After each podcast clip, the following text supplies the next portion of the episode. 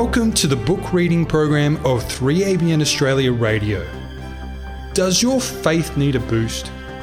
Do you think that miracles only happened in Bible times? Think again. Compiled by Remnant Publications, the book Get Ready for a Miracle recounts true stories that prove that when we step out in faith, God displays His power in undeniable ways. Here is our reader, Coville Smith. This story is entitled Spend It or Budget It. Matthew 25:23 says, His Lord said to him, Well done, good and faithful servant. You have been faithful over a few things, I will make you ruler over many things. Enter into the joy of your Lord. While I was serving as Director of Education at Wildwood Lifestyle Centre and Hospital in Georgia, my colleagues and I began to dream of seeing more lay members around the world actively sharing the wonderful messages of health and salvation. We believed that more people would conduct health ministry if only they knew how. In 2005, we conducted two experimental training programs in Eastern Europe and Central Asia. The success of these programs encouraged us to organise a new ministry to facilitate the global expansion of medical missionary work. That is how Light Lay Institute for Global Health Training was born. In 2008, the year that Light officially launched, we received a donation from someone who believed in what we were doing.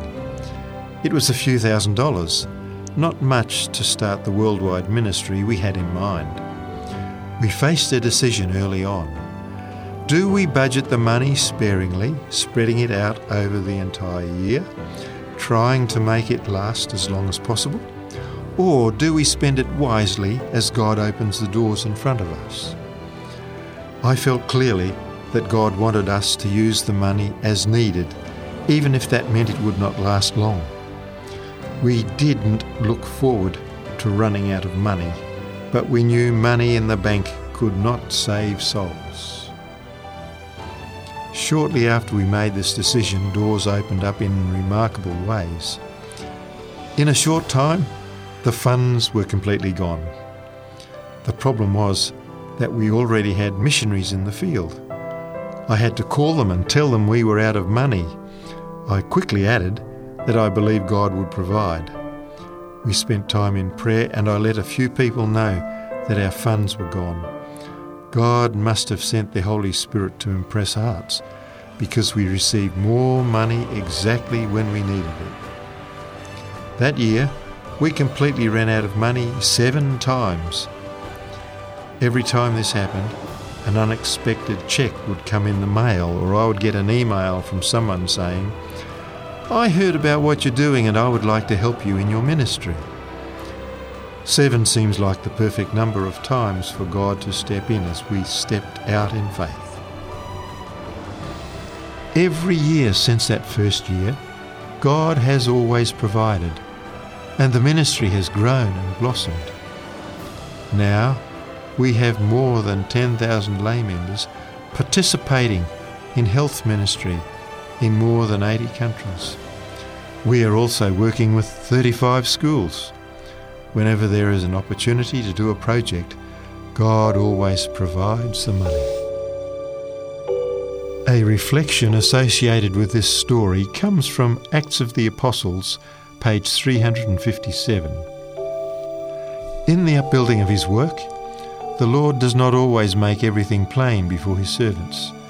He sometimes tries the confidence of his people by bringing about circumstances which compel them to move forward in faith. Often he brings them into strait and trying places and bids them advance when their feet seem to be touching the waters of Jordan. It is at such times when the prayers of his servants ascend to him in earnest faith that God opens the way before them and brings them out into a large place. Spend It or Budget It was written by James Hartley, President of Light, Lay Institute for Global Health Training, a ministry that trains and equips medical missionaries worldwide. Light is based in Wildwood, Georgia. You can visit lightingtheworld.org for more information. You've been listening to the book reading program by 3ABN Australia Radio, featuring Get Ready for a Miracle. For more information about this book, visit remnantpublications.com.